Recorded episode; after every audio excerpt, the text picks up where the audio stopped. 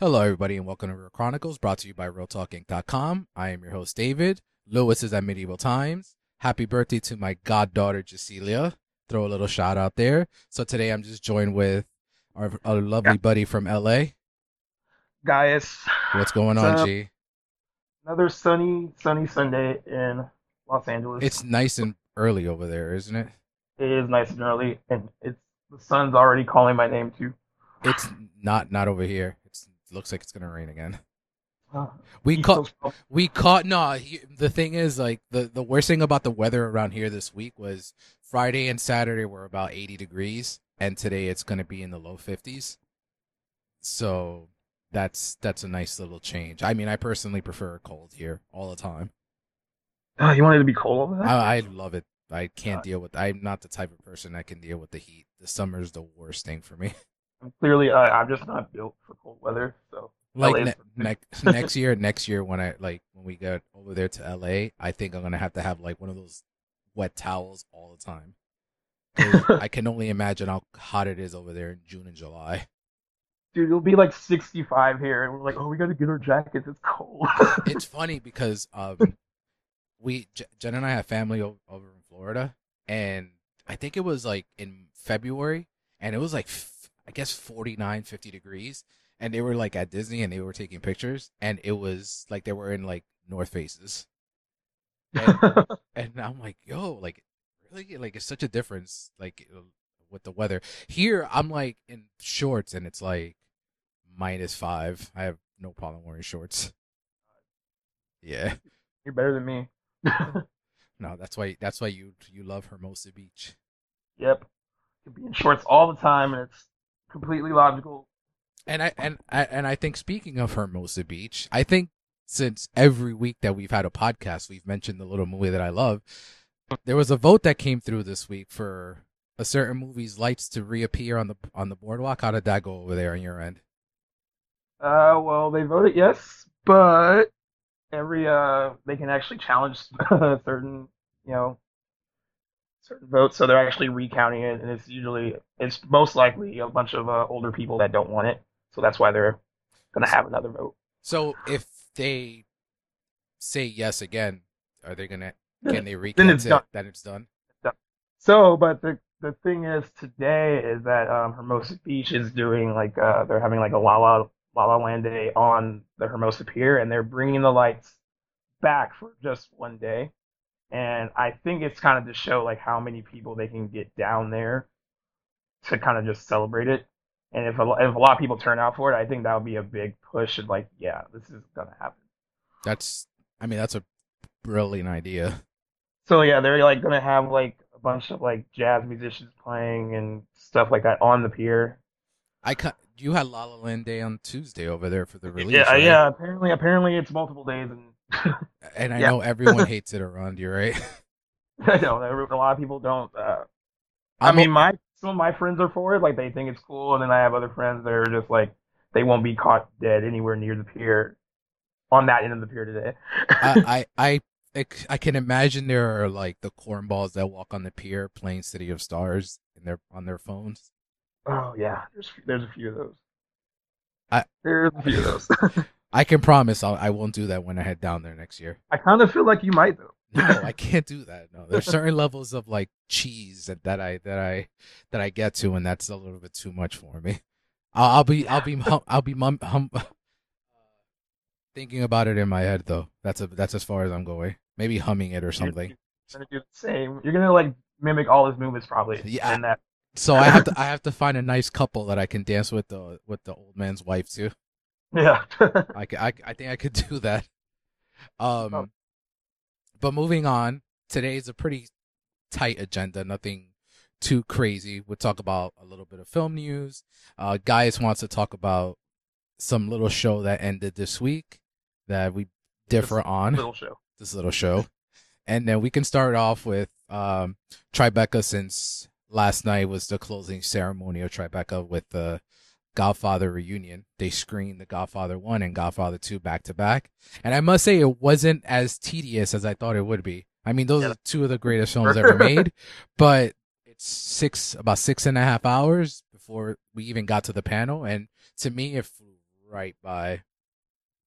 It was um the panel itself was excellent. Like you had everyone there: Pacino, De Niro, uh, Francis Ford Coppola, uh, James Caan, Robert Duvall, and Diane Keaton.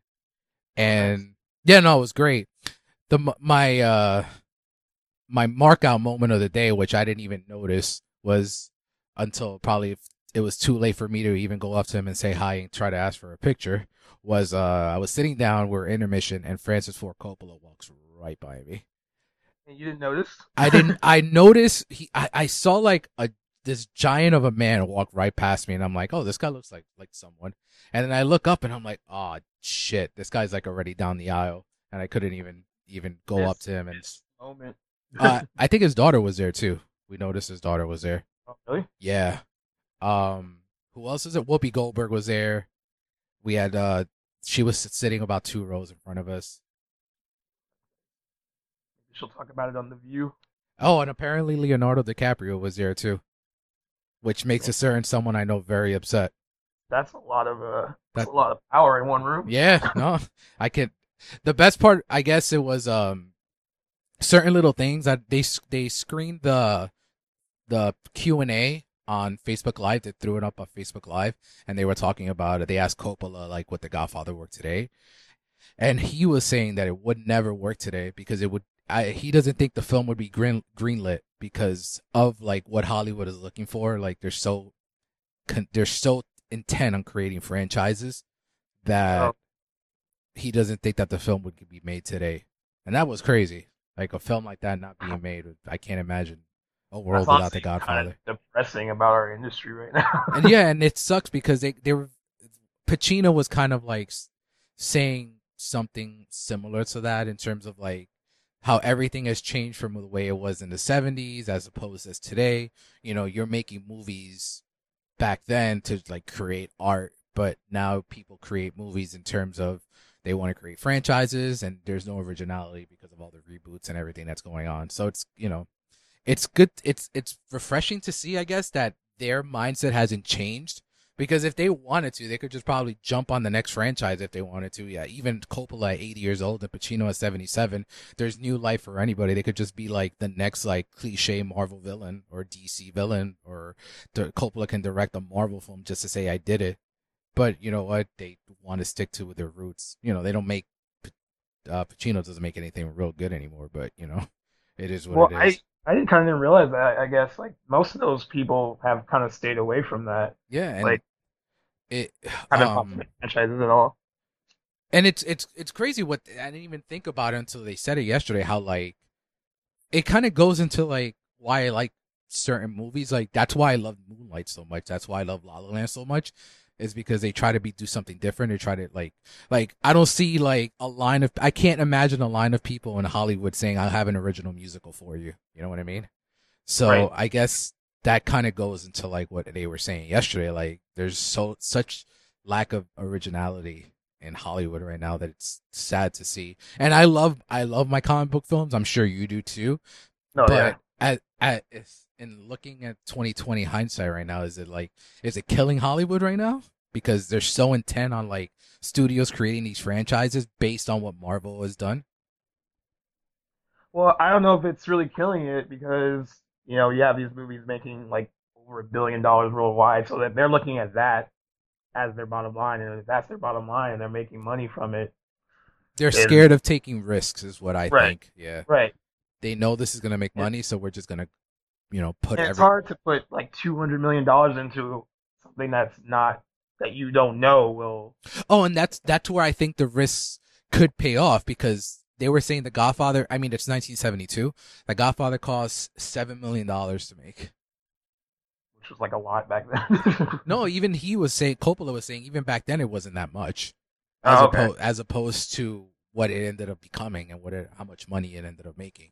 So, and Pacino being my favorite actor, just seeing being up close to him like that was I was eight rows away from him, and it was like a smart little fanboy moment that I had yesterday too.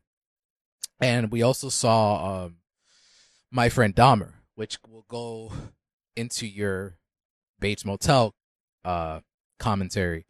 So my friend Dahmer is not a movie about Dahmer killing everybody, and it's about Dahmer in high school, his senior, his junior and senior year of high school, of him like you see him, he's this awkward child, this awkward teen that's like doing certain things in order to fit in, but in reality, he's just like lost. He's, you know, he knows that he's the, you know, the butt of the jokes in the school, and it just shows his transition from where he is in high school and then his graduation day of high school. And the film ends so perfectly. It was my favorite of the whole festival. And it ends so well because it kind of goes along the line of where Bates Motel shows Norman transition into what he becomes. Right. It does the same thing with the movie. And that's why I I haven't been a fan of Bates Motels for reasons we've spoken about before, but you said when I explained the movie to you off the line, you said that well, that's pretty similar, right? how yeah, Bates Motel pretty similar. So it might pique my interest again, along with your article from this week to to to catch it. Um, I highly recommend it. It hasn't been picked up yet, but if it does, I highly recommend you see it because I think you'll you'll really enjoy it. Uh, do you know anything about Dahmer at all, or just you know just like uh, you know, I watch a lot of true crime TV. So yeah. Okay, so pretty much how the film ends. Spoiler alert for anyone that doesn't want to listen to that. Just fast forward a few seconds now. Um, the film ends with him picking up his first victim. So he's driving around. He sees this guy because um, Dahmer is uh, he's gay, and he doesn't tell anyone. No one knows he is. So he sees this attractive guy, and he just drives past him, and then he looks back. He thinks about it, and then he backs up and he picks him up, and then the, he asks what his name is, and the guy says his name, and the, the name he says is the first victim, and then he just drives away, and then the movie ends with that, and it just says everything that happened to Dahmer after that. So it ends on such a like like perfect note in terms of like where he's going to go on after that. We yeah, it's it's really good. We also saw Chuck. Uh, it's a movie about Chuck Wepner, the Bayonne Bleeder. Uh, it's a typical boxing movie. I don't know if you ever heard about Chuck Wepner. He was actually the inspiration for Rocky. He fought Muhammad Ali for 15 rounds, similar to Rocky with Creed. And he was a bookie as well. Like one of not a bookie, but like those uh those enforcers that are collecting money for bookies and stuff like that.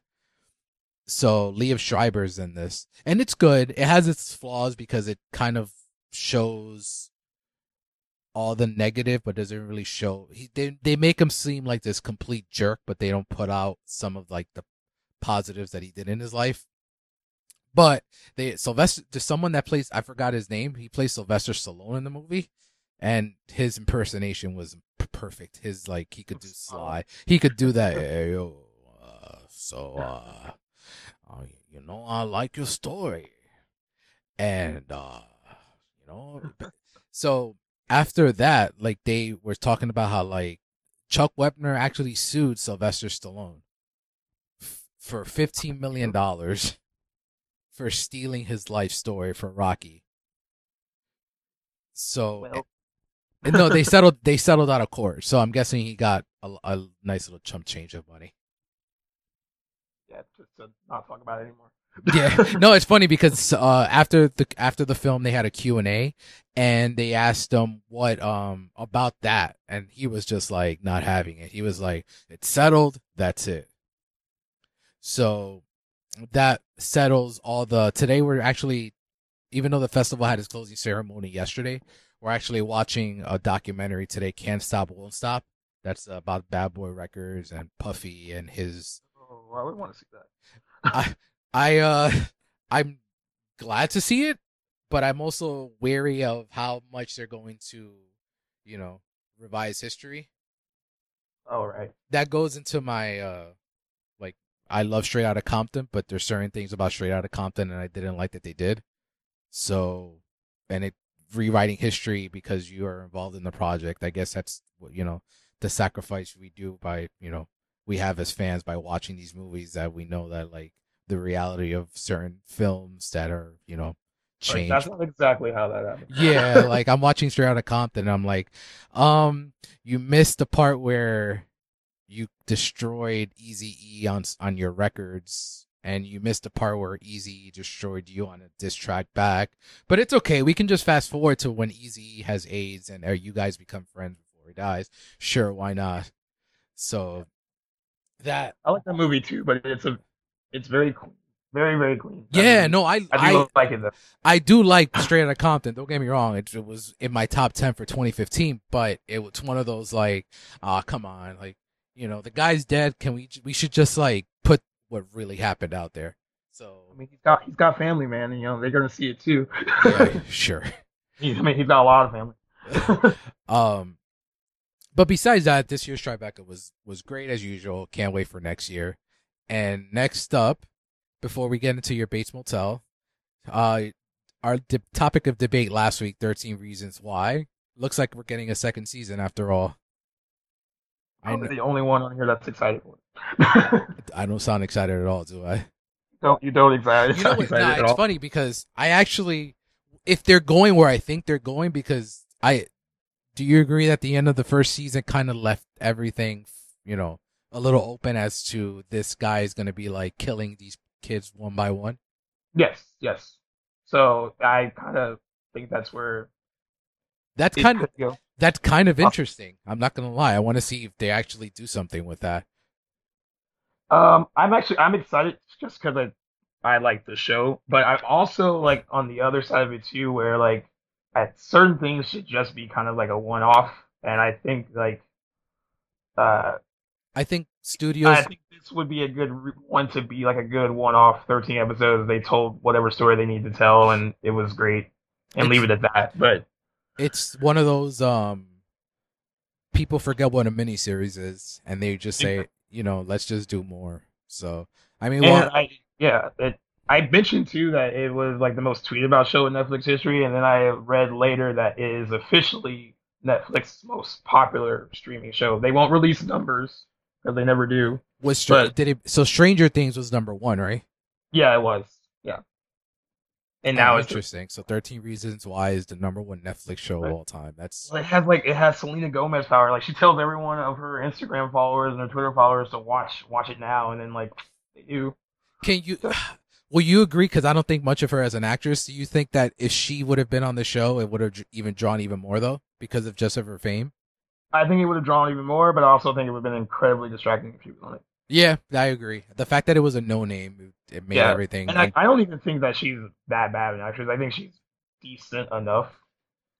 You know, but like I just think she's so big. Like like her name and her brand is bigger than, uh, bigger than that show. Like Thirteen Reasons Why would have been Selena, and then she just you know makes up with Justin, and Justin plays Clay.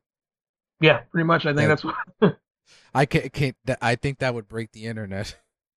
And like you know, and she has she's been pretty honest, like like in her real life that she's gone through that kind of stuff before. And I I just think it, uh, just knowing that, I and like everyone kind of knowing that, I just think it would have been distracting if it was her. And I it was it was I guess talked about her being on it, but then she made the final decision that she just wanted to be behind the scenes and get it made. Yeah. Well, we'll see if it. I mean, I'm pretty sure it's going to get renewed. Right now, it's on the brink, but I'm pretty sure that they'll probably confirm that soon. And then the last bit of news for this week, because it was a really slow, slow news week, is um we're going we're going to get an Unbreakable sequel. Yay! Finally. And for anyone that doesn't know, Split that came out this year, the the f- end of that film had a little bit of a cameo from Bruce Willis, and said that sets up the connection between Split and Unbreakable. And I personally went nuts while watching the movie because I was like, oh shit, it's about fucking time. Because I loved Unbreakable. I did too, and but then I saw it with like three people who hadn't seen Unbreakable, so they did not like that at all. And then when I explained it to them, they were like, "Well, how were we supposed to know that going in? That's not fair to us." like, See, that's like, the I... one thing that I, I I'm with you on that because that's the one thing that I got from people that haven't seen Unbreakable that saw Split. and They're like, "Well, why is Bruce Willis at the end?" That makes no sense. He should have yeah, been in the whole were... movie. And I'm like, no, you don't get it. You don't get it at all. And I'm one that you're probably going to smack me across, uh, across this, the the ocean. That um, I don't like the Sixth Sense. So Unbreakable is actually my favorite. Uh, Unbreakable is my favorite M Night movie. So how do you not like the Sixth Sense? Uh, we'll discuss so... that in October because I know that's going to be on your list. It's so good. It's fine. M It's Night fine. Shyamalan. I mean, I saw that twist coming about halfway through the movie, so I guess I wasn't. I as- didn't. Maybe I wasn't. Maybe I just wasn't paying attention as much back then. I totally didn't. I guess I don't know. I was 13 at the time, 12, 13. I guess I was just sitting there watching it, and I was just like, "Oh, I think this guy's dead the whole time." And I was watching with an old buddy of mine, and he was he was like, "No, no, he's not." And when he when it happened, he was like, "Oh, yes, he was." So like I, I was I I don't know. I I haven't seen it in probably 15 years. So the movie's You, almost might like it. You Yeah, might the- like it. the movie's 20 years old next year, right? Or or 19 years old. When did it come Nin- out? 98 or 99? I want to say ninety nine. So we're getting close to the 20th anniversary. I haven't seen it yet. I haven't seen that movie in so long. Maybe I should give it a, another look. But watching it, though, I, I've probably seen it like three times total, and it never did anything for me. So maybe So like, I started watching that movie again when he started making really awful movies, and I was like, maybe I missed something. Maybe he was just always bad. And then I like, went back and watched him. And I was like, no, no, he was good. Like his first three movies were really good. Don't know what happened, but I- I'm glad. You know what on. I did like until the end was signs too. I love signs, and then I realized that what killed the aliens or what hurt them was the water, and I was like, ah, yeah, about that. Yeah, I'm not a fan of how it ends. I do like the movie as a whole, though. Like, yeah, it has some like really tense, scary movies. Like I will forever remember that the footage at the birthday party thing, and like I think it was Brazil when the alien like walks by like That's- the little alleyway. that's the creepiest moment of the movie, right? Yeah, that's just, just like scared the shit out of us when we saw it. Like we all like jumped like Joaquin Phoenix does in the movie. Like we all kind of had his reaction while we were watching it. that's that's probably his last good movie until Split, right? Or did you? Well, I The Vi- I I didn't like- like, the Village, so at It- all. I like to visit, but I mean, I know some people that didn't like it, but I thought that was like a a sign of like okay, he's kind of getting back to what he. I heard you were a big fan of The Happening, right? Oh yeah, oh yeah, I love love, Yeah. love that. I, I figured Mark I Wahlberg and all that fun stuff. Fucking the plants. Yeah, that's that's good times. so. And I, you know, what makes the movie frustrating is that it starts off fairly decent, like when they're everyone's kind of committing like mass suicide, and like you're just kind of like, what's going on? And then you get the explanation, and it's just like that's It's like I I hate to. I mean, I'll never compare M Night Shyamalan to Hitchcock, but it's like if the birds started and it's so interesting because these birds just decide to attack you right. and they give no reason for it. And at the end of the birds, you really don't know why. They just decide to stop. And the real fear at the end of the movie that Hitchcock, you know, gives out is that when these these group of people are leaving the house and these birds are just sitting there staring at you, you don't know if they just want to attack you at any second. And that's what makes Right. that work. Like sometimes you don't have to explain things. Sometimes it just happens, you know? And I think M. Night is so, con- so like, he concentrates so much on having a twist or having an explanation for something that it just doesn't work. Yeah, that's his thing apparently. Yeah, it was funny though. A lot of people do compare him to Hitchcock though, especially early in his career. Oy vey. Uh, like he, he got that comparison a lot. I mean, now they they stopped those comparisons after Signs, like when we started seeing, like Lady in the Water and all that stuff. Like everyone kind of stopped I think comparing. I, and I, I would hope like because I think people have this this understanding that Hitchcock is a horror director and he's not. So it's like he made one horror film and you really want to look at it, and that's Psycho, and I guess The Birds. But everything else is more just drama, suspenseful films that he's just a master of suspense as they call them. But like I think people have this this idea that Hitchcock is just a horror director when in reality he didn't direct almost any horror films. is it like uh, he never won an Oscar, right? Yeah, he never won an Oscar. He got an honorary Oscar in 1980 before he died, I believe, and then or was it AFI Lifetime Achievement? I think he does have an honorary Oscar, but yeah, he never got one. He won best. Pi- Rebecca won Best Picture in 40, and he didn't win Director. So yeah, no, I I I don't understand how he never got one. I guess it was the Academy at a different. I mean, the Academy hasn't changed much, but I mean, the Academy at that point was probably even less accepting of a movie type of movies that he used to make. Because Rear Well, Window is all yeah. that that's his best in my opinion. But it's now a movie that I think the Academy in 1953, when that movie came out, would probably be like, "Hey, let's just give this movie Best Picture and this guy Best Director." But um, not true. Yeah, I guess that would make sense. They probably and the the Academy probably viewed him the way a lot of people view him, like just assuming that he was like a horror director or you know just And that's a shame because he's yeah. my favorite director of all time, and I've seen over 30 of, of his films, and it's just a shame that people look at him as just this horror director. Well, I mean, he's known, I mean, primarily for Psycho. If you if you don't really know his work, so like, yeah, I, mean, so I think that's kind of the thing. That's like, like, like say, say, saying yeah. to me, saying um Alfred Hitchcock is just a horror director is thinking that the Rocky Horror Picture Show is a horror movie. Exactly. so true. it's it's like no, it has the word horror in it. It is a musical, uh, trippy, fun musical.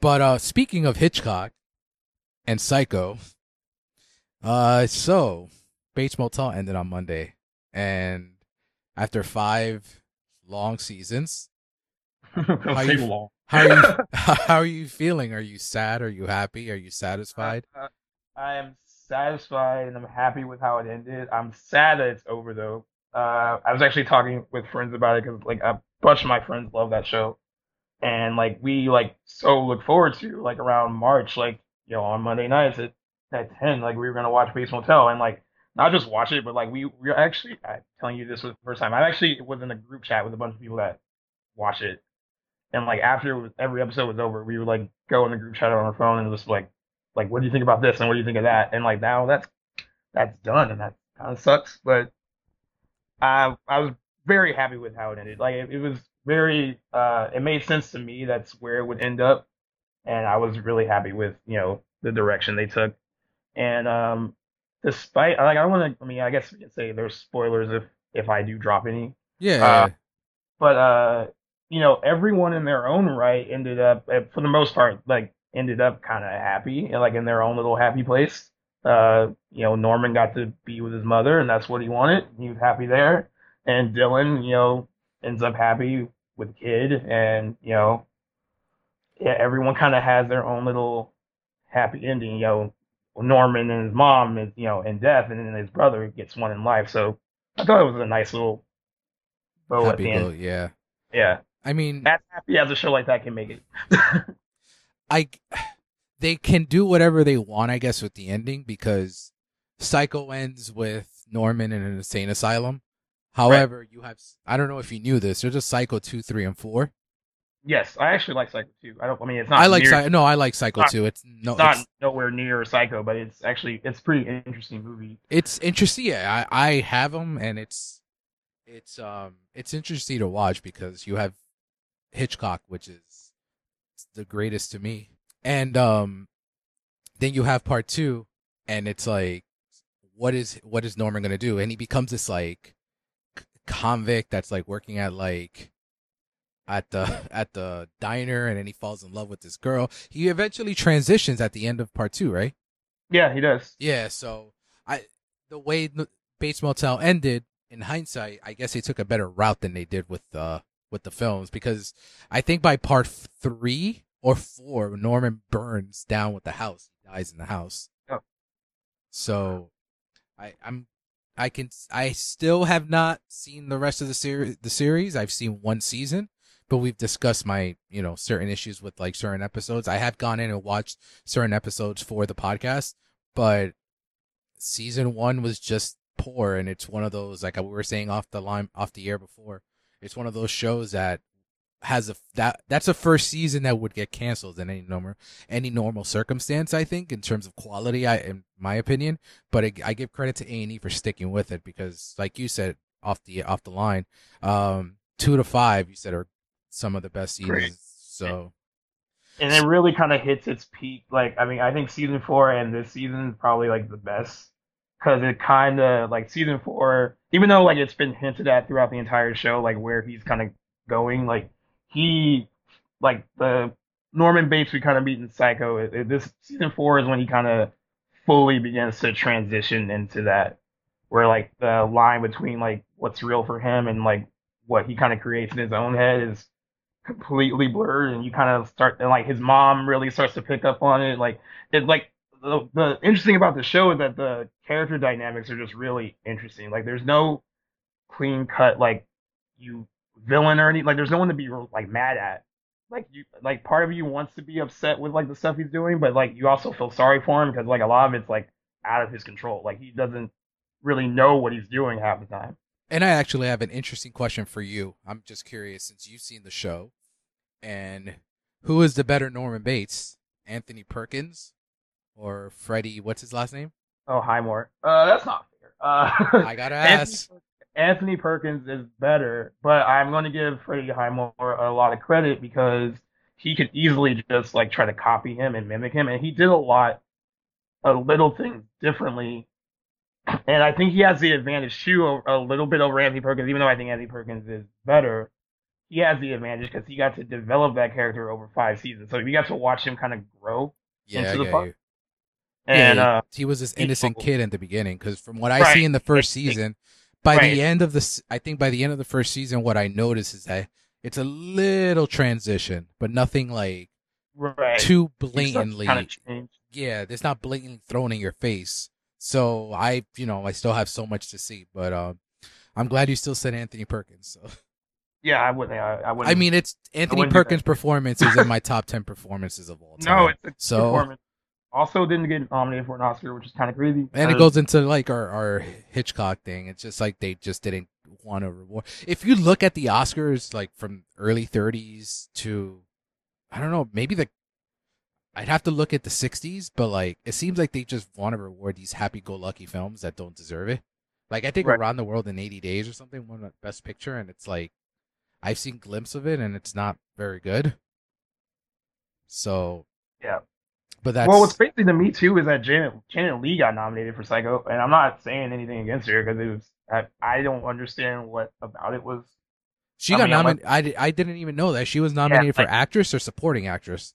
pretty actress. So like I I I eh. At least they put her in the right category because I was about to say category fraud if they put her in in lead. I just so like it's not like she's I mean she's good in it. I just no, never like, she she I- wasn't.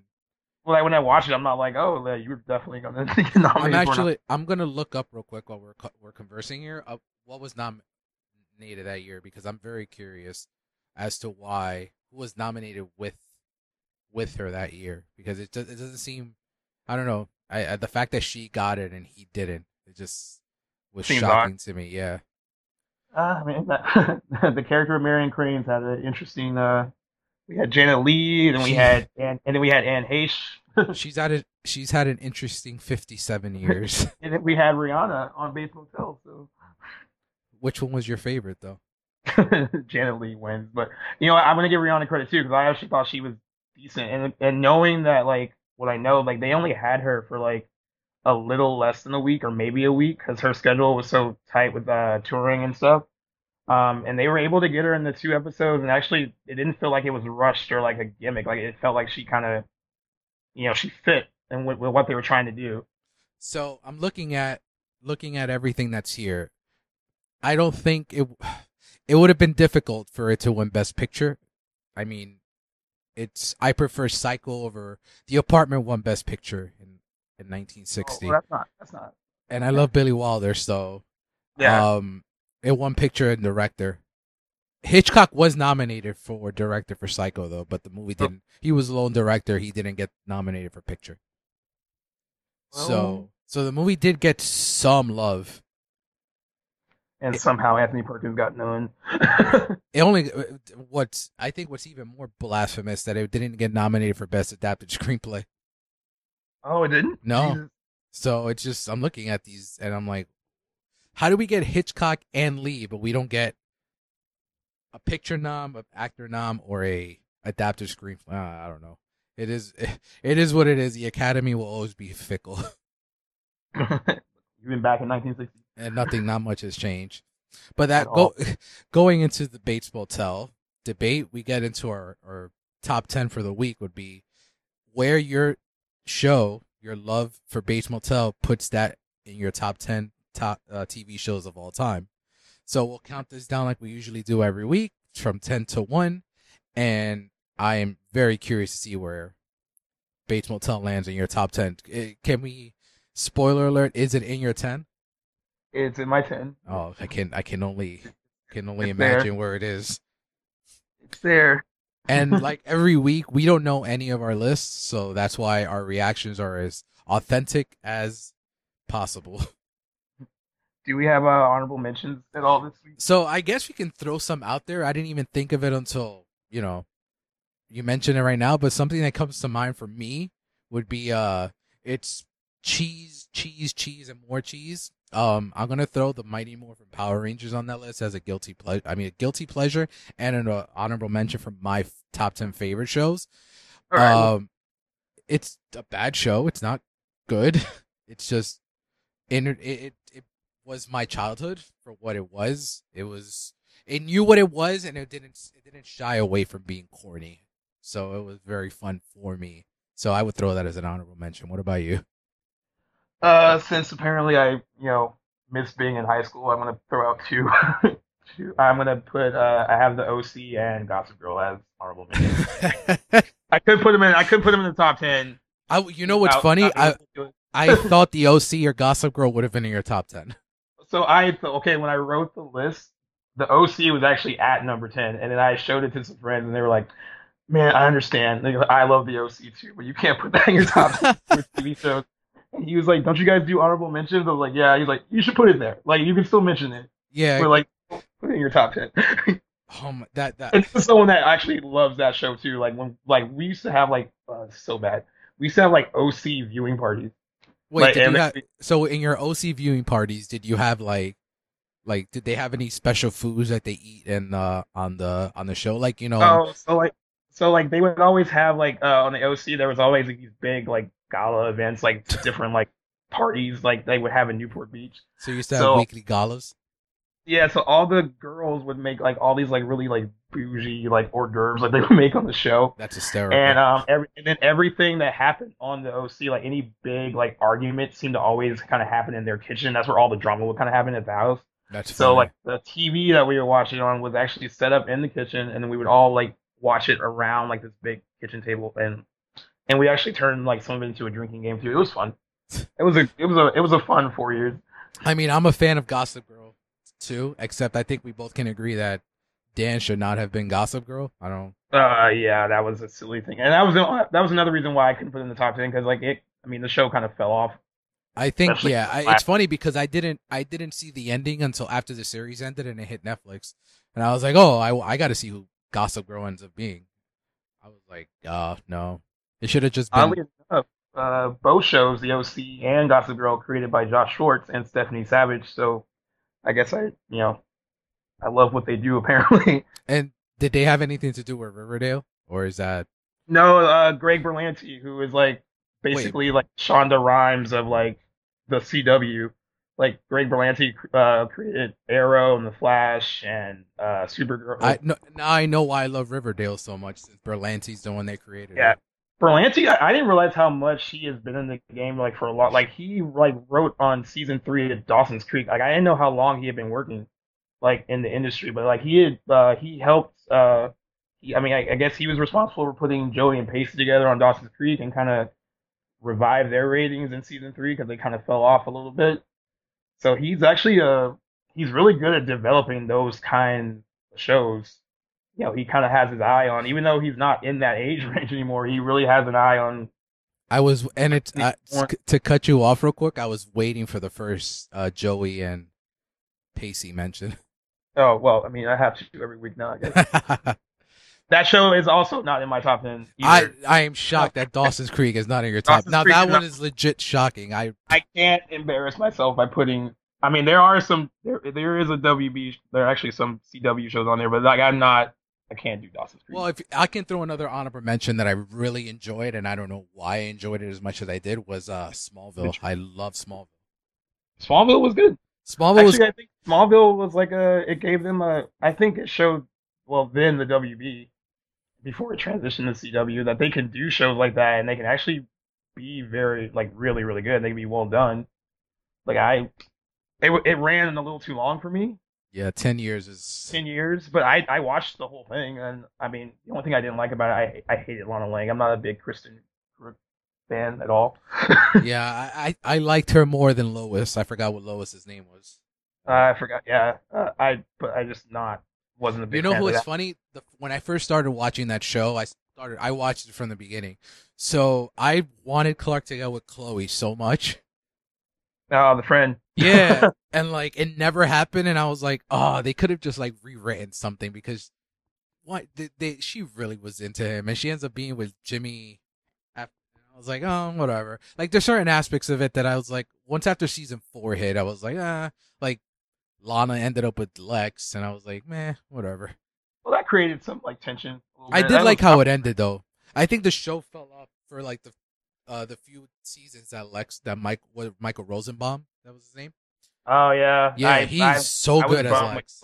Yeah, I, I was like, eh, that's that's a bit. That was like he was a. I didn't really. You don't realize how much of an integral part of that show he was until he was not there. it's and funny. like, it's oh, like it's like you have a show that you're developing the two villains. I mean, the two the hero and the villain. You're and then you take away the main villain, and I'm like, oh, that's interesting way to go. So that's why I probably could never even crack my ten if I ever decide to change this list. But um, I'll start Well, off. yeah, I think that would have been okay if he did have it in there. I think that one isn't so. It's not like the it's not like the OC. And then I guess one last um one last guilty pleasure I'm guilty ple no I guess not guilty pleasure it was a solid show. One last honorable mention for me would be um Sons of Anarchy. Oh yeah, that's a solid show too. A lot of people like it. I didn't I think it went on a little bit too long. And I think it was a little bit too violent for my taste. I think there's certain aspects of it that I has Kurt Sutter written all over it. I Right. I love the ending of the show how it ended, but I didn't there's certain people that died on that show that shouldn't have died, and the way certain people died on that show is a little bit too gruesome.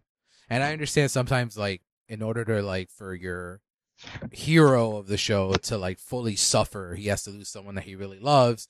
But on that end, I the way spoiler. Have you seen Sons? I have seen it. Yeah. Yeah, the way uh Tara died, I was like, oh, that's terrible. I just she just shouldn't have. She shouldn't have died, in my opinion. I feel like that show was. I mean, there's certain shows I think just enjoy killing people off. I, I I mean, not enjoy it, but I just like imagine like like when it becomes a thing like in like pop culture, like it's like oh, I wonder who's gonna and how they're gonna get killed off. I feel like that was one of those shows that kind of like dabbled in that a little bit. I'm with you. And like which and how gruesome can we make it? And I know they have the benefit of being on FX, but it's like, come on, you know, not everything Well, has to be gruesome. yeah, I think any show that airs on like basic cable or cable, like they just because they can do it, they just go for it full out. Yeah. Now to start to on a lighter note, we can start off my number ten with uh, a little bit of cheese. Uh, my number ten is the Fresh Prince of Bel Air.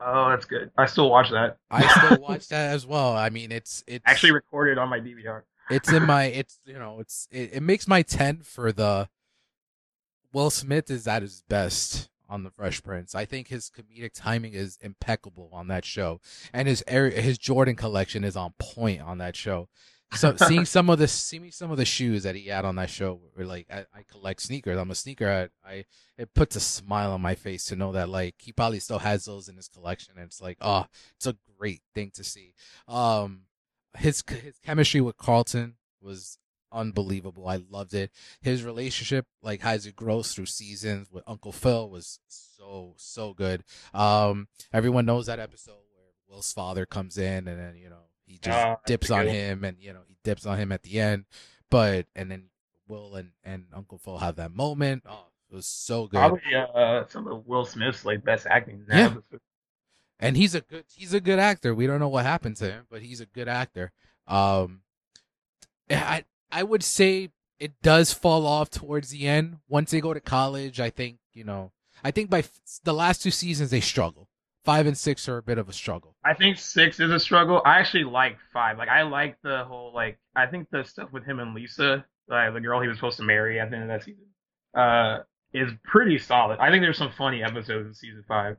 Like I love, uh, I think it's the finale of that season where he is gonna go talk to his mom about having doubts about marrying uh Lisa, and he walks in on his mom and Lisa's dad in bed together, and he That's like pretty has funny. That's funny. like uh Will Smith like freak out where he's like pretending to cry, he's like screaming.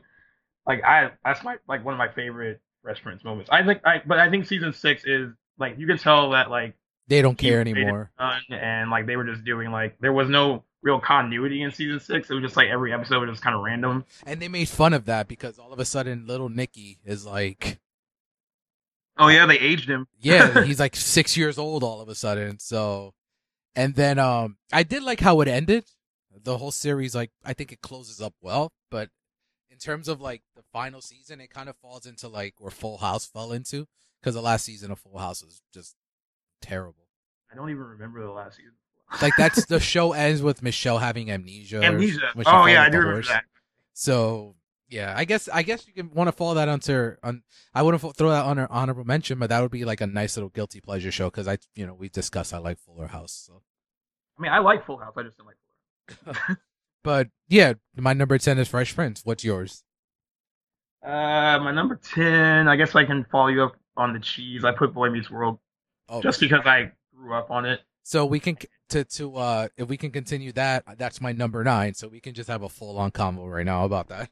So like, um, I uh, I don't know. I grew up on it, and um, you know, I you know, everyone had like I had like my my like Sean like my best friend. Like we kind of had that kind of relationship too. Like it was just like everything about uh watching that show felt like it mirrored what I was going through as I was growing up while I was watching it. I'm with you. Like I. And- Why I liked it so much. Like I, yeah, I had a Topanga. Like it was cool. it and- was like very relatable. Yeah, and I mean, I, he was in sixth grade when that show came out, and I was in when he when he first started. He was in sixth grade, right?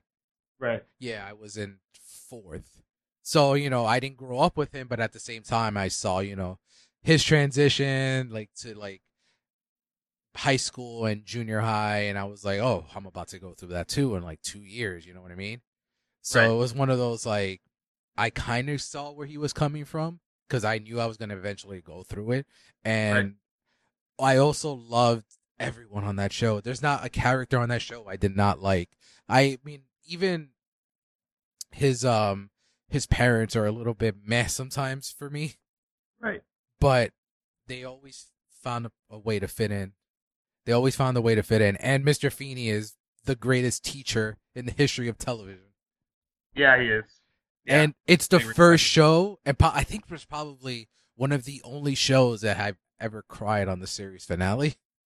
oh, really? Yeah, man. When she, when he, when they walk out of that classroom and he's like, Mr. Feeney just goes to the desk and he's like, class dismissed. I'm like, oh, it kills me. It's like one of those like, you have to end it. You really do. You couldn't just like do something else. But What always kind of got to me, and like I, like I haven't rewatched the show in a while. Uh, I, why did they make? Because the older brother wasn't always stupid, and why did they gradually just make him dumber? I never looked into that, but I know there's interviews about that because I think for the first two seasons or three, he was like the heartthrob, right? That was getting Yeah, all yeah. these girls, and then all of a sudden, Eric is like the stupidest person ever. They just made him dumb. Like Although just- he has some of the funniest moments on the show. He does. It it, became kind of like I. It, got to the point where I enjoyed watching him and his own little stories more than like some of the main stories. Like, Like- especially as the show got older. Oh my god! Towards the end, I my favorite episode probably of like the last two seasons is when they look into the future and they're not friends anymore, and he's like, Oh, yeah. when he what's his name now? Squirrels with squirrels with tails or something like that. And Yeah, he yeah, keeps, And he keeps like eating that damn lollipop that's been around his neck for like ten years. That's Yeah, classic shit. I used to love that show. Yeah, man. That's Um, why I like Girl Meets World, and then Disney screwed it up. well, they, well, they didn't screw up the show. The show was good. They just screwed up by like not letting it just be it what it wanted. and it goes into our conversation from earlier. They didn't take the risk. They don't want to take the risk. no, and they should have. And I wish Netflix would just grab it because I think there's still life in that show, but Netflix probably has too much going on right now. Yeah, just a bit. Well, since my number nine was Boy Meets World, what's your number nine? Uh, my number nine. Uh, I feel like I'm gonna get shit for this, but I don't care because I love the show. Here I go. was a big fan of Revenge. Revenge. I don't even. okay, What the hell is Revenge? You never seen Revenge? I actually have no idea what that is.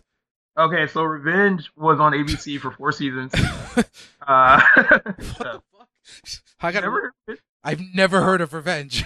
it was on ABC for four seasons. It was this. Uh, it was kind of inspired by the Count of Monte Cristo a little bit, where uh, this rich family, like basically, like uh, uh, set up this girl's dad, made him take the fall for something, and like ruined his name. And like she grew up believing that her dad was responsible for this like really awful thing that happened. This sounds And it- terrible. It's not terrible. And she finds out later that after her dad gets killed in prison, that her dad actually didn't do this stuff. So she goes and like implement like puts herself into this family's life because she's all grown up. They don't know who she is. They don't recognize her. She's under a different name, and she basically plots like taking down like everyone that like uh wronged her dad. Now this is a show that was like this is clearly a show that was like a one season show, and they stretched it out for four years. I, I'm, Uh, glad you educated me on that. Totally addicted to it though. I, Like I, I would like leave where I was gonna be. Like it, they did from Wednesday nights to Sunday nights, and as you know, I like I love my like Sunday fun day, but I would like leave early to go watch Revenge like I, live. I'd like to let you know that you and Jen's mom having that in common because she loves Revenge too. Revenge is, it was good, and Emily VanCamp. I have like a really big crush on Emily VanCamp, so that could probably helped. uh, it was good though, and like yeah, and, and like it should have ended in. I'll, I'll be honest, 'cause I can be honest about shows that like I know should have ended when like a long time before they actually ended. Season three is where it should have ended. It had a really good finale that would have been like a nice end to like everything, and then they milked it for one more season. Uh, but I don't know, I enjoyed it, and it was like the very definition of like like I just couldn't turn it off. Like I had to watch it live, and like I was, I think I was the only dude in our group that watched it though. the I, only. I, you must be because I've never heard of that Never- until right now. I was- it was a legit never even deal. heard of it. It was a big deal when it started. It actually like did really well. Like it was nominated for like uh uh well the actors were nominated for stuff like uh Madeleine Stowe was nominated for a Golden Globe and like it was actually one of the highest rated shows on ABC its first season. So it it, it kind of came out before uh So I'm guessing there was no revenge parties every week. No there were no revenge parties no no no unless I went to go watch it with the girls and drink wine and that wasn't gonna happen so I watched it, so I watched it alone. I can see you with a group of girls just hanging, drinking wine. I can so while watching Revenge. my And it's on Netflix, so you should probably get from my my number eight is one of the most uh I guess girly shows ever. Batman the animated series. Oh, so girly. It's so girly. um yeah, I love Batman. I've always loved Batman and I think that the fact that they um transition those films and turn it into an adult oriented animated show instead of just being all campy and cheesy said at the said how serious they were taking the show. The fact that I think it, it started airing in prime time when it first when it first started uh started back in 92. So because of this show is why we have Harley Quinn. So because of this show, It's like the power of like that kind of. Yeah, I didn't realize that. yeah, the Harley Quinn aired first aired in 1992 on the show before she ever appeared in comics. She actually appeared in uh Bat- Batman the animated series turned into a comics as well, and that's where she first appeared. But before that, she her first appearance was in um Batman the animated series. So just for Wow. that, the impact that that made and created a, I guess the female 2017 movie like go to now for Halloween costumes. True. Like I I love Kevin Conroy. He is my in terms of Batman, he is probably near the top of my list, probably number 2 in terms of Batman because of how great he was. Definitely got the down. The voice is fantastic. and we also have uh who I did not know this until I grew older and I found out a friend of mine who that Skywalker is the Joker. Yeah, Mark Hamill. I, I was wondering. I was gonna ask you where you would rank his Joker because he's actually good. Well, he's really good. see, with ranking my Jokers, I've always been like, all right, Ledger's my number one and Nicholson is my, my number two because voice acting is rough, but you know, you still have, you know, they had the physical aspect of it you too as well. You know what I mean? So, but Hamill's in my top three. I'm Hamill's my number three without a doubt. So, I never was a fan of Romero. He's fine. He's not. He's not bad, but I I always feel like the fact that he didn't shave his mustache really irks me because it shows how he really wasn't that he just wasn't invested into He wasn't committed. So and and the fact that I saw him on an episode of I Love Lucy or the Lucy-Desi Comedy Hour like two months ago, and I'm like, oh shit, that's the fucking Joker, and he still has that goddamn mustache. So aside, aside from that, like I think Hamill is fantastic. Plus, you get into they dive into other Batman villains you may not know of, Clayface. Uh, Yeah, I hadn't even heard of some of them before I watched that as a kid. I mean, I I didn't know about Clayface. What was the other one? Is it uh, Man, they, the first episode was with Man, Bat. like, Bat? Yeah. yeah so like it does a good job of like letting from letting other villains shine in the batman mythology but Um, do you think did that show fall off too towards the end, or was it always good? I can't like I haven't watched it in a long time. i mean i always like it. I've always i have the whole series on dvd uh, you know uh, the thing that we can kind of see outside of certain shows almost every show really does fall off. It's about 90% that don't really like i mean it's about like a 10% rate ratio that don't that stay consistent from one to the end. There's always every great show has one bad season i think You know what episode I love, and I can't remember what the character's name was, but they had Adam West do the voice, and it was like series right?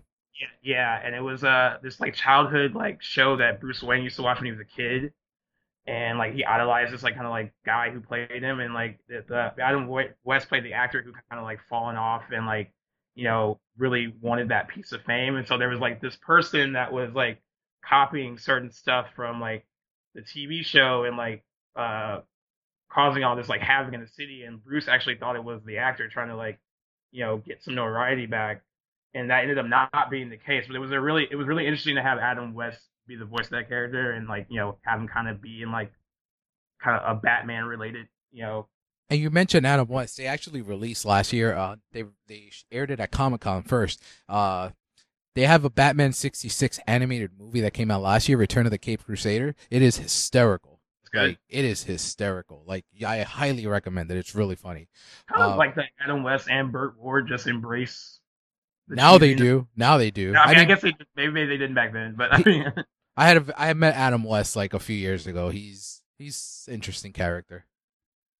That's where I guess I I'll leave it at there. Like I love that he's still relevant. Like he like he still does that. I mean, he's he's the mayor on Family Guy, which is awesome. like it's he's still hilarious.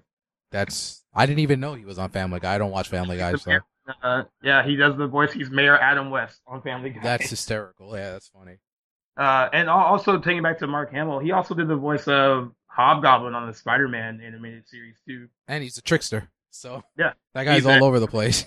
Yeah, everywhere. Um, Way to keep it going. Mark I know Hamill. for sure. And now we go to your number eight. What is your number eight? uh, my number eight is Thirty Rock.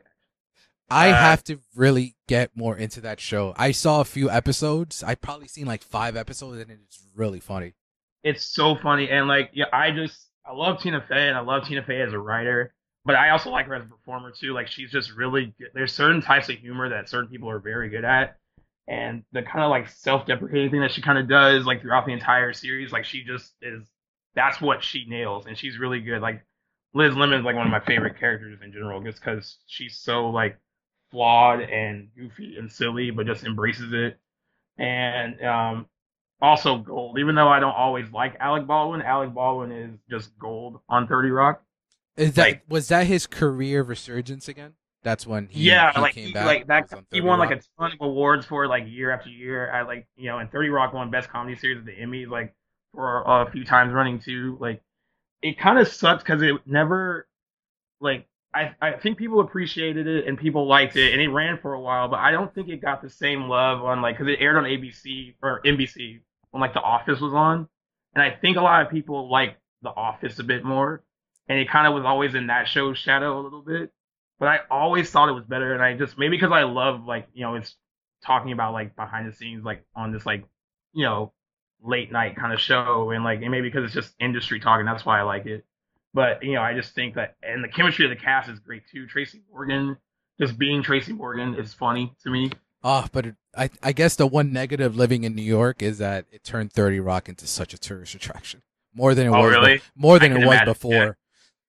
It's like any any little thing that's on the news becomes a tourist attraction in New York. Like now Trump Tower is a tourist attraction and 30 Rock was is still like you can't walk by the plaza without being packed unless it's like 2 in the morning. And what makes it worse is that um 30 Rock is right next to where the Christmas tree is too during the holidays. So you can imagine the traffic around there during that time. Yeah. Well, I mean, hopefully all that has died off, or maybe not. I don't know. Wait, hopefully what has died off? the, the, it being like what, what, it being a big is it like even bigger tourist attraction now? No, it's still a tourist attraction. It's still Attraction. big because every, it's the show was so popular, so people are going to be, oh, that's that, that's where that show was. And the fact Yeah. that and So peop- another show too that always was kind of like like the ratings were like. That's when I started paying attention to ratings a lot because the ratings weren't like great. So like every year I would have to wait like are they gonna renew it? Are they gonna renew it? And it would like get the last minute like renewal like you know never it never got one of like the early ones like a lot of shows get like so you can like breathe a sigh of relief. that's how I feel about Yeah. the Goldbergs now. Every year I feel like I'm Yeah. having an usher with the I, I Goldbergs. think Goldberg's stay. They're doing pretty well. it's actually like doing like I remember when the Goldberg started, and I like I've actually- never really watched it, but I remember um it premiered the same uh year as like another show called Trophy Wife, and a lot of people thought Trophy Wife should have moved to Wednesday. It's because they thought it would have been like it would have worked out better, and they ended up canceling Trophy Wife, but they stuck with the Goldbergs, even though the ratings were similar and they weren't great. And you know, it's good that they did because the ratings went up and people love it. You get to be happy. Yeah, that that that um because of my number seven, it didn't make uh Goldbergs didn't make my list because it's not done, and I don't like putting shows in that aren't done on the top ten favorite TV shows of all time, except my number seven, and it probably might go up more once the show concludes. And my number seven is Game of Thrones, which why don't you share to everybody how many episodes of Game of Thrones you've seen? Well, I well I've seen like three very important ones because they just happen to be on while my friends are watching it. I have never consistently watched Game of Thrones, No. I can even though I have HBO Go and HBO Now, and I could probably stream it and watch it as we speak. I personally I think got a lot- Game. Got a lot to watch. I, I personally think Game of Thrones is the best show on television right now. From its writing, from its performances, from its um, production design, everything on that show is top notch to me. It's it's a show that has had an emotion has taken me on an emotional roller coaster through six seasons, and I can't wait. There's 13 episodes left, so I can only imagine where they're gonna go. Actually, I can't because this show always thinks it makes you think it's going in one direction, and it just switches it up on you and that's what makes it work so well um the only thing i can say and from the episodes you've seen is don't get attached to anyone on this show Yeah, I, I do know that about the show. I do know that uh, people get killed off all willy nilly on Game of Thrones. i mean the first season you have a certain there's a few main characters on the show and that's when i knew this show was not fucking playing around so the first season you have this, like a few main characters and one of the main characters that you think is going to be like oh this guy's this guy this girl is the focal point of this show and they get killed off like boom. and I'm like, oh, oh, so this show is not about these people. So just from that, I knew that it was going to be something different, and it's morphed into this like this like phenomenon because I think Game of Thrones, on outside of like you know The Walking Dead, but we're talking great shows here, not trash shows like The Walking Dead. um, that I don't think Game of Th- I don't think anything touches Game of Thrones in terms of like social media love that that show gets. Uh, I do know whenever that show airs, uh, Facebook is like a war zone. Like if people can't watch it live, they're like, if you post any spoilers, I'm defriending you. I legit- because of Game of Thrones, whenever the show is on, I make sure that for work I get myself tired by like nine thirty. I get off social media by nine o'clock, and then I don't touch anything until I wake up like around six thirty for work. I watch the show, and then I get to work just to because I don't need spoilers. I I we discussed spoilers last week. I can't stand them.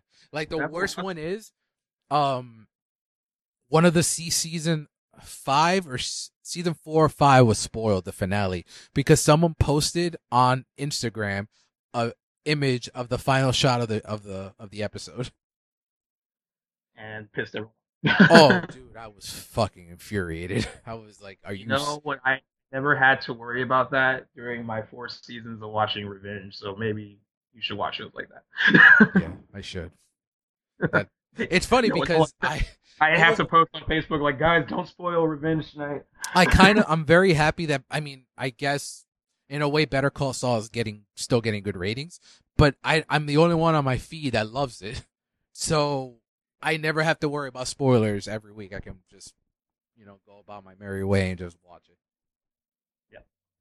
And then moving on to your number seven. What's your number seven? Well, my number seven is a show that's still on, and I guess it has no signs of Oh no. uh, showing, no showing no signs of going off the air. But since it had like a lot of really, really, really great top notch seasons, I'm going to put The Simpsons at number. Seven. Oh, okay. I thought you were going to. I honestly thought you were going to say Supernatural, and then I would have just like. oh, oh no! Oh, you know what's funny is that I never got into Supernatural, and like I feel like I should because like a lot of people I that knows the kind of shows I watch like thought I'd be into it, and I've tried.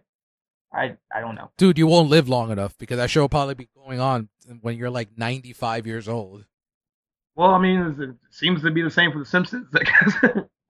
uh, but no, like the golden age of The Simpsons, which it kind of like depends on what fan you ask. I think like for me, it's like season three through like maybe thirteen, where like they were just like every episode was just funny.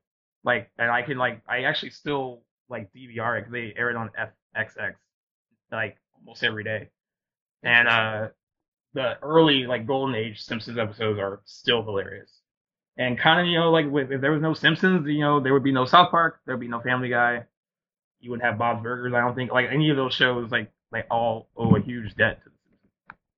Well, I no disagreement there. I stopped watching The Simpsons probably by I think probably by the time I started college. I just like I just fell off. I mean, but from the first 11 years, 12 years that I watched it, I was like, okay, this is this is great. So, Yeah, solid. And then like I loved when like I think it was I think around season three when like uh Bart stopped being like kind of the main focus and they really transitioned over to Homer being more the focus and then they just gradually made him a lot dumber and then him being dumber was just really funny.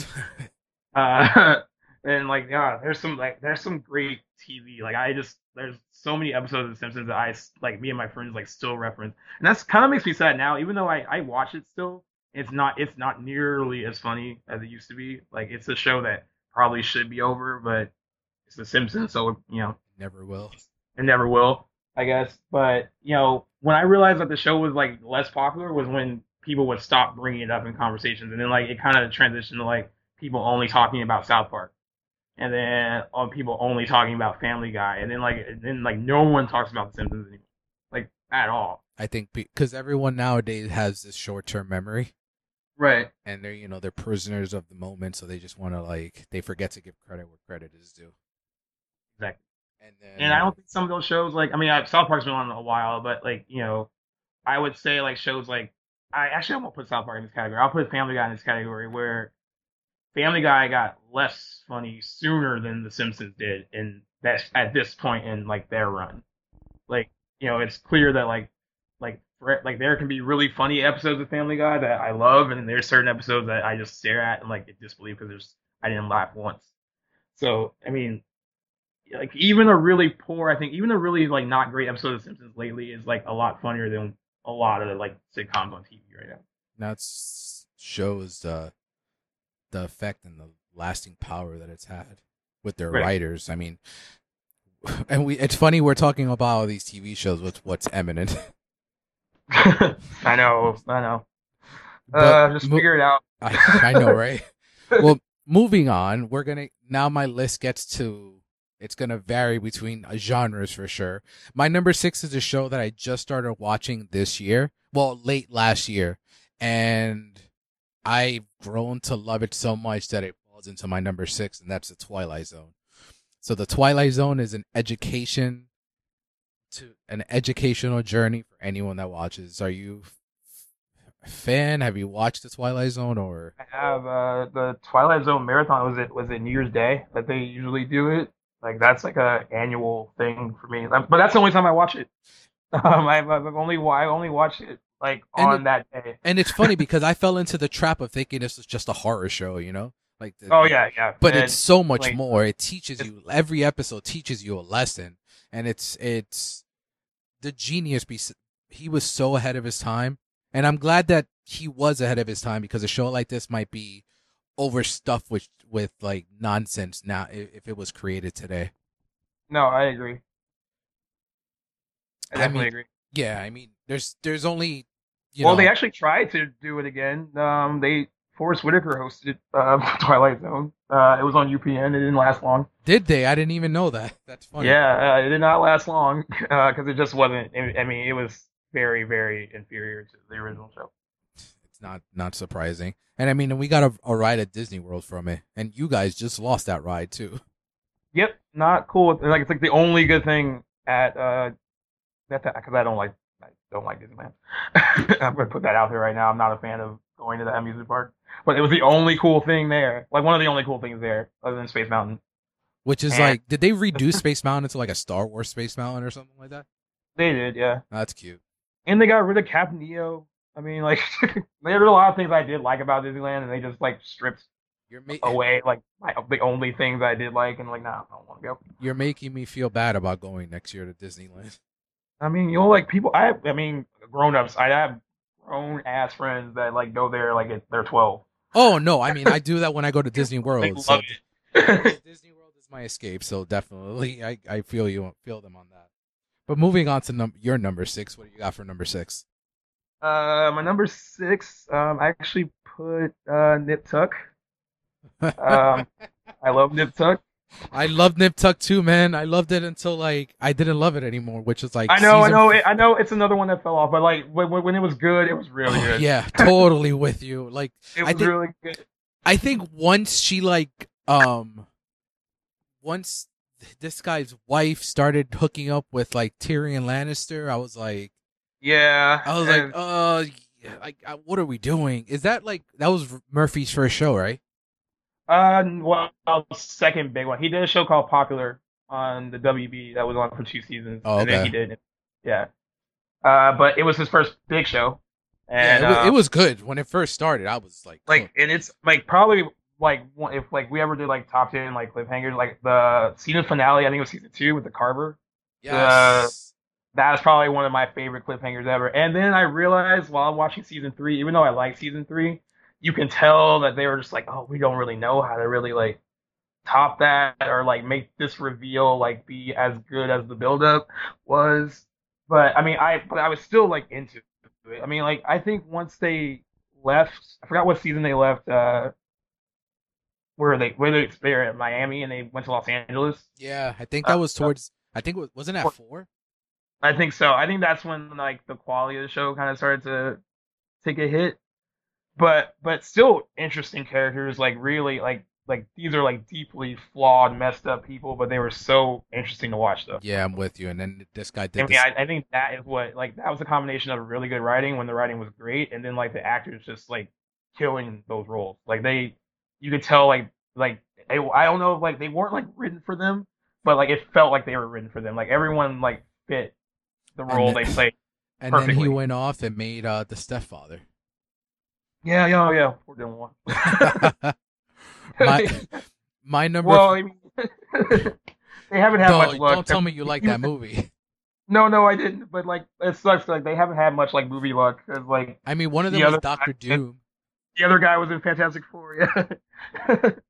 So I mean, not the what, really. What happened to Kim? No, that's true. I think Like, no- what happened to her? She was, she was golden. I don't know. I, I don't really know much about her talent, but like she was, I liked watching her. that's funny. Well, moving on to number five. My number five is um my college show, the show that thr- took me through all my years of college, The Office. I love everything about The Office. Even when Michael Scott left, I thought The Office was still great. There's it's one of the funniest shows I've ever seen. From Michael Scott wearing a woman's suit, which is still one of the funniest moments on that show, to the Dundies, to the the fire alarm episode where Dwight shuts everything down and then Stanley has a heart attack.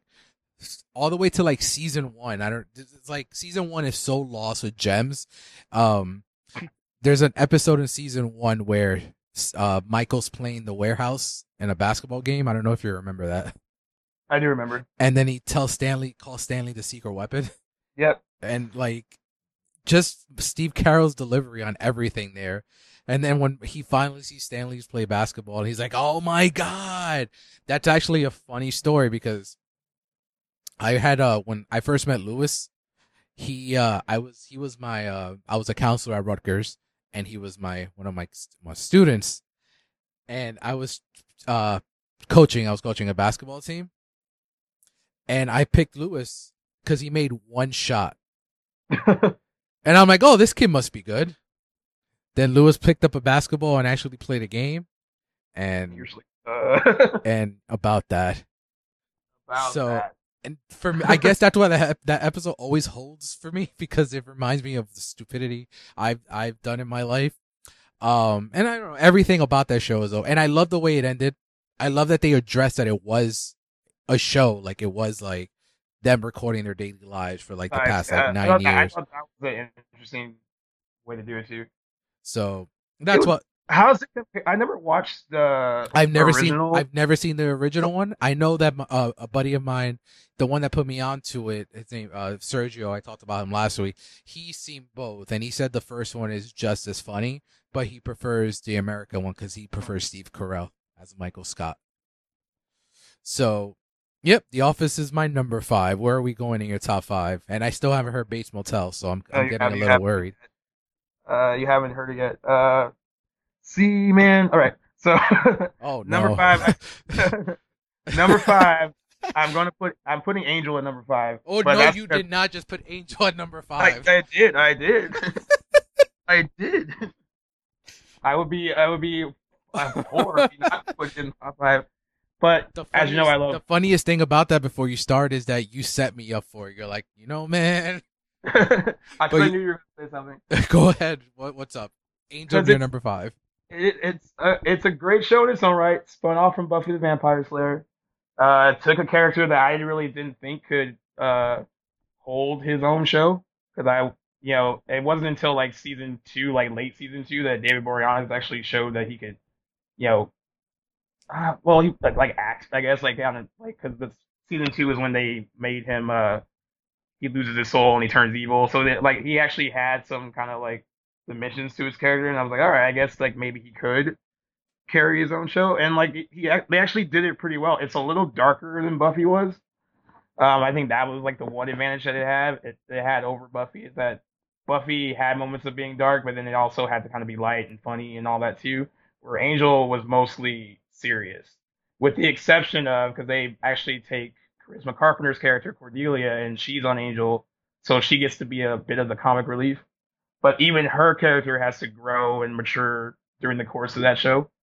Um, it just kind of tackled different, more adult themes than Buffy could tackle. That's what I was place- going to ask because I didn't see. I I can honestly say I've never seen one episode or clip of Angel. Um, is it more of like a crime drama type? It's more thing? of a crime drama. There, like it's like as close to a procedural show as I think Joss Whedon will ever do.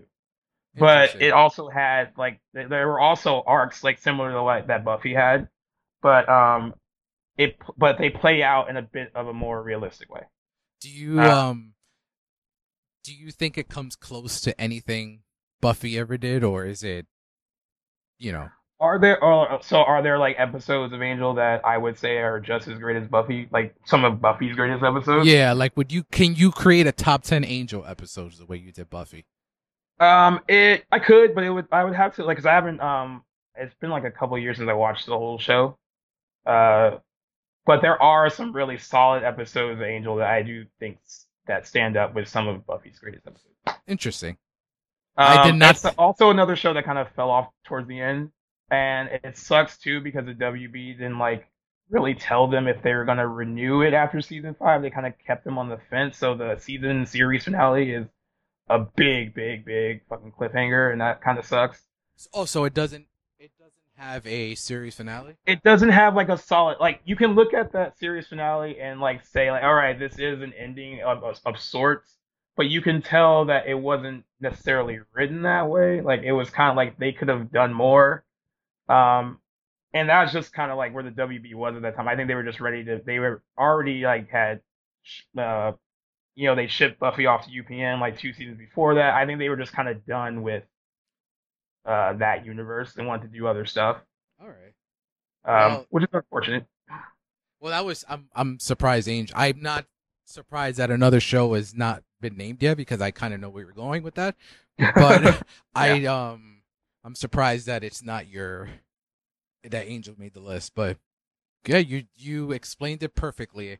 Maybe I will I will g catch an episode on Netflix if it's ever on, or I can watch it, the 6 a.m. TNT reruns.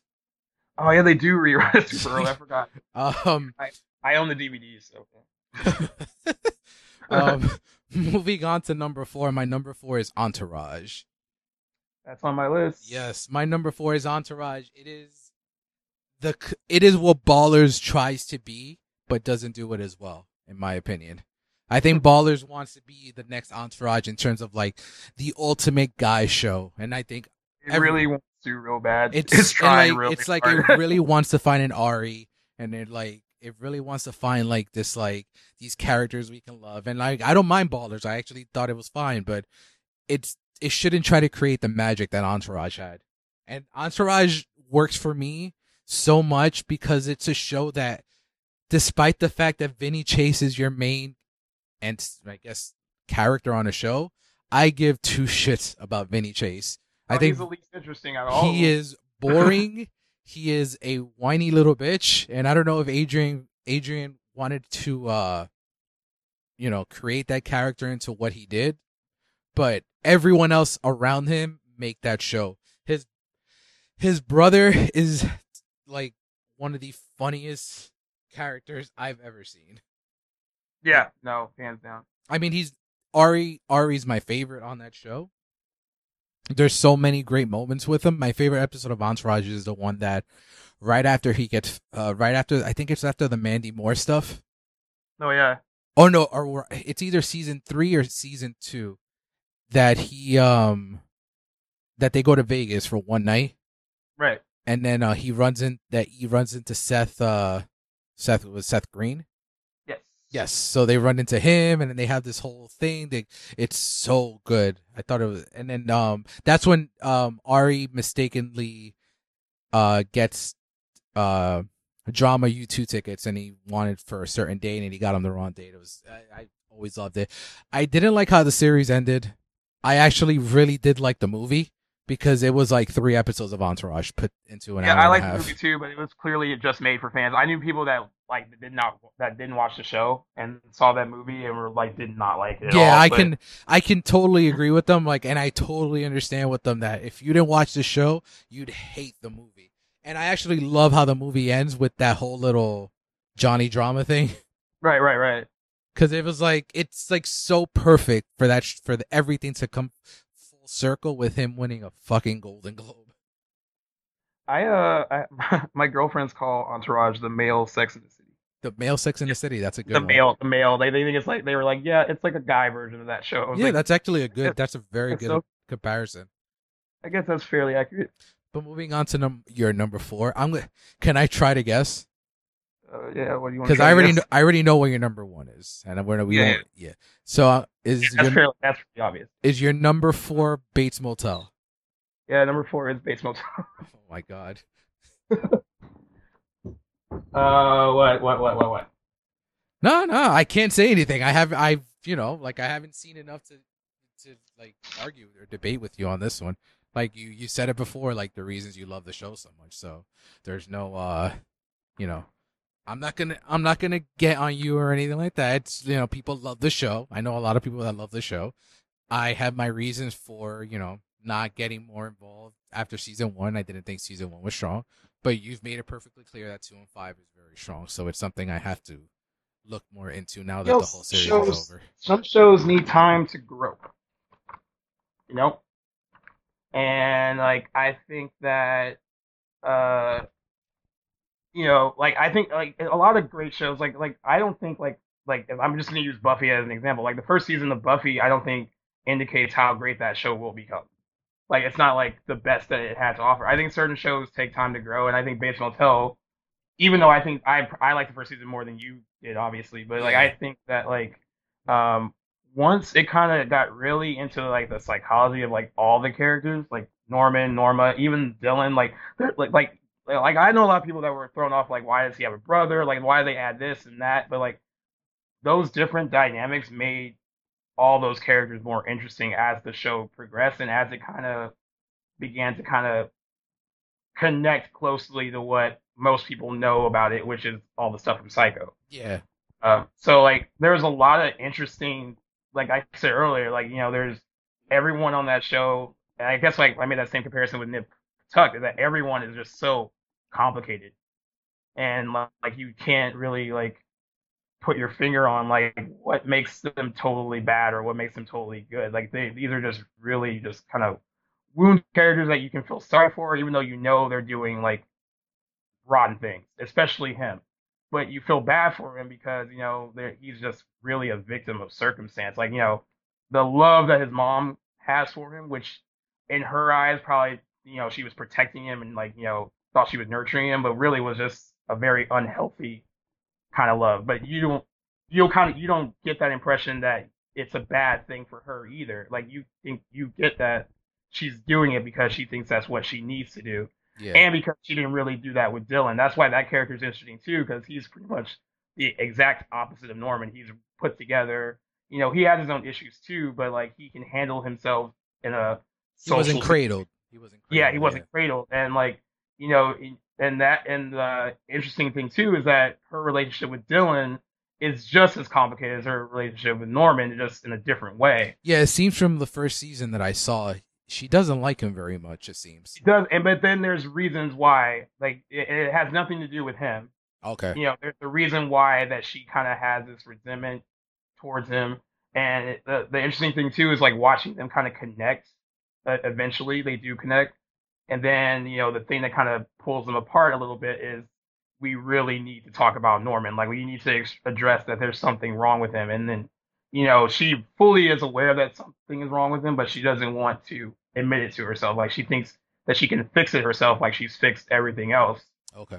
It's like, um, so it's just like, other than being just like a horror TV show, it was just a really compelling drama, just about like a character drama. Like they were just really interesting people to watch develop. And you know, it's kind of cool when you have the psycho connection too, because you kind of can watch the movie and be like, okay, like if they were to make if if Hitchcock was to make a prequel to Psycho and like how would he explain like some of these things going on? It's like an interesting take on that, I think. Okay. Well, I mean, you've convinced me more than trailers ever did. So. Oh, they have some good trailers, man. um. Now, I originally had a top three, and I've been sitting here looking at my list for like the last few minutes we've been talking about this. And I think in retrospect, I think that I have to make a few changes right now. So my new yes. num- my scribbles, scribbles my top my top three remains the same in terms of the shows, but the order that I put them in have, has changed. So my number three is Breaking Bad, and. Breaking Bad to me is one of the best written shows of all time.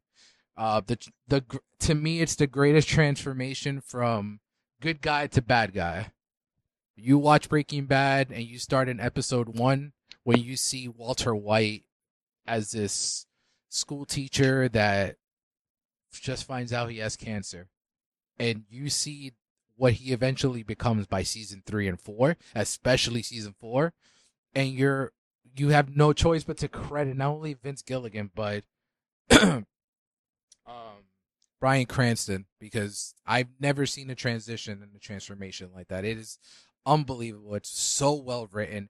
Everything on that show means something. So there's there's certain things in season two, even season one, that ultimately plays and pay, plays a factor in the series finale of the show. And to me, it's my favorite series finale I've ever seen. It is, uh, it ties everything up perfectly, and then by the end of the show, you're like, this, everything fits so neatly, not even too neatly. I don't want to get into spoiler territory because you have not seen Breaking Bad either. I've never seen one. This is why I'm being very quiet. yeah, so I don't want to say anything that'll spoil anything for you. So just a great, great show. Everything written so well, and you fall for these characters. I mean, not just Walter White. There's so many characters you can you can love and hate on that show. and it also provides probably one of the greatest uh, episodes of all time in season five, uh, called Ozymandias, Ozymandias or Ozymandias, one of the two. And yeah, get yourself to Netflix and watch Breaking Bad. Is it like a really easy show to like? Yeah, binge? it's only sixty episodes.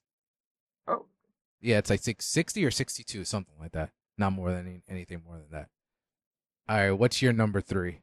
All right, my number three is Entourage. I told you it was on the list already. But, okay, um, so same reasons we Uh, talked about. You know what? Bates Motel was almost number three, and I think if I was to go back and watch all of Bates Motel like before I did the list, I probably would put it at number three. But Entourage is there for now. Uh, pretty much echoing all the things that you said, but also being in LA, um, it watching that show becomes even more entertaining because it's you are so very familiar with like not just everywhere they are, everything they're talking about. Like it's just you know it's hard not to grow up in that environment and not totally get everything that that show is talking about. Um, like you said, uh, I think everyone else is better than the main character, which is kind of weird because like you should be able to really identify with the main character, maybe really like him and like enjoy whatever journey he's going on. But I could care less about Vinny Chase Yeah. as well. by season, I started disliking him season two with his whole issues with Mandy Moore. Yeah, yeah. That's when I was like, yo, this whiny. kid, Yeah, like get over it. She's gonna marry someone else. Like you're, you need to deal with it. Yeah, but you know, with everyone else, you know, Kevin Dillon, you know, Jeremy Piven, I'll even give uh, uh Jerry Ferrara like some turtle love too. Like they all like kind of like uh hold their own like as really strong supporting characters that actually kind of overtake the main character. Yeah, And- absolutely. You know, and usually on a show like that, I wouldn't be like, oh well, I shouldn't care about like those guys more than I care about the main dude. But I give that one the exception because you know if, if they're going to overshadow him, then they need to be really great and they need to be really funny, and they all are. You know what's Really funny? Uh, who doesn't get love? Lloyd. Lloyd gets. Lloyd is yeah, hysterical. that's not much love at all. Yeah, but should. but I, but I definitely see where you're coming from with that one. So my number two was my number one until probably like an hour ago. But I, I, the reason I changed my mind is because there's certain shows that you can watch on a daily basis and still enjoy it, and there's another show that, you know, it's great for what it is, and I think it's to me, this is a list of our top ten favorite shows, but I do feel my number two might be the greatest show ever made, and that's The Sopranos. So The Sopranos Oh. is The Sopranos is my number two. Um, kind of goes with the Godfather theme of my top ten favorite films of all time, but um, yeah, man, the the I'm kind of goes. I'll start off with what kind of like where you were saying about Entourage, the Jersey feel. Like this, this show was filmed in my backyard. Like I know almost every spot that they go to on that show. I know I've been there. You know, it's it's it's written so well. Every character is written well. Um, you see Tony Soprano as this like you're supposed to root against him, but you don't. It's impossible for me to root against Tony Soprano when I watch that show. Um, from Tony to Sil to Ju- to Junior to Christopher, everyone. The only character I can say I never liked on that show was AJ. I don't. Have you seen The Sopranos too, or is that another one? on your I list? have uh, no, no, we uh, we are. Uh, I didn't know if I should seen do it The now. I Sopranos? didn't know if I should do it now or if I should do it like after you. But that was also my number two. Oh, okay. So it is your The Sopranos. Oh, Okay, so I cool. yeah yeah. So I felt like I feel the same way. Um, also too, I think that was the first uh, show that I can remember like paying attention to on cable. Like, like that was like the Same I feel like my Same here. introduction to like yeah. cable TV and like what you could do on cable TV. Uh, and also too, like you were talking about uh Tony Soprano, how you would like you know you you you should root against him sometimes, but then you find yourself not really. But that's just another example of like these really like rich, flawed, interesting, complicated and you know and this is this def this is a question that when i was in um when i was in college obviously the show was still going on and i used to like i used to feel like when i watch that show and i see tony get with like these beautiful women like nothing and james gandolfini's not the most attractive guy in the world but when you watch The Sopranos and you see him as Tony Soprano, you buy it. You're like, yeah, of course he can get these girls. Why wouldn't Not- he get these women? And then I, I and then when, in school and like just hanging out with friends or whatever, I would ask some you know girlfriends that are around the table, and I was like, like, would you hook up with Tony Soprano, like as Tony Soprano, like his like the demeanor he provides, everything like, and they're like, yeah, of course, like there's just something about him as Tony, like as Tony Soprano, that like I would totally hook up with. I think they call it swag. That's like the ultimate swag, I think, man. Now, did you like how it ended? Oh uh, yeah, I actually did. It took me like it took me it took me uh, like it took me like three years to like it, but I I of course it's not like the best series finale because I don't like oh, shows that leave too much room for interpretation, and this one left the ultimate room for interpretation. Um, right. but I see what he was saying in terms of like Chase was like he wanted he brought us into that world, and now he's shutting us out of his world. So why not take us out of his world in an instant? You know, I don't go yeah, along the lines with the whole like, oh, he killed, he got killed because, you know, he's always paranoid. So right. we saw those last few seconds with his eyes of being paranoid that he always has to look out for himself. So I think that he just, you know, David Chase said, "We're done. You have you had six years of him. Now I'm gonna at the snap of my fingers, you're done. so away. that's what that's what I feel. You know, I interpret it. Of course, there's a million interpretations of it, so that's why you know. And as far as series finales goes, for like, I mean, I think it handled it, it was done as well as it could have been done, and at least it didn't completely ruin. It didn't, and you know what? I think you have that ending that people always talk about, but the episode as a whole was solid. They yeah they tied everything up that needed to be tied up. So like there, there are some finales that like are so bad that they can't even make my top ten show list because it's ruined the whole show. Dexter, like Dexter, like I think if Dexter would have had a solid series, it would have been I, in that ten. Absolutely would have been in my ten.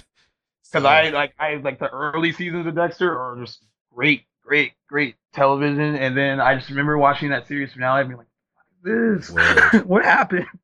And then rounding our top ten I think I know what your your top ten. Do you have any idea where I'm going with this? Uh, I I don't know where yours is actually. I know what yours is. So how about you oh, do yours first, since you we already um, know what yours is. It's obviously Thirteen Reasons Why. Guys. Thirteen Reasons Why is your number one. no, Absolutely. Uh, total number one. Thank you, Selena Gomez. Uh, uh, no, so, no. So no. tell us how much you love Buffy.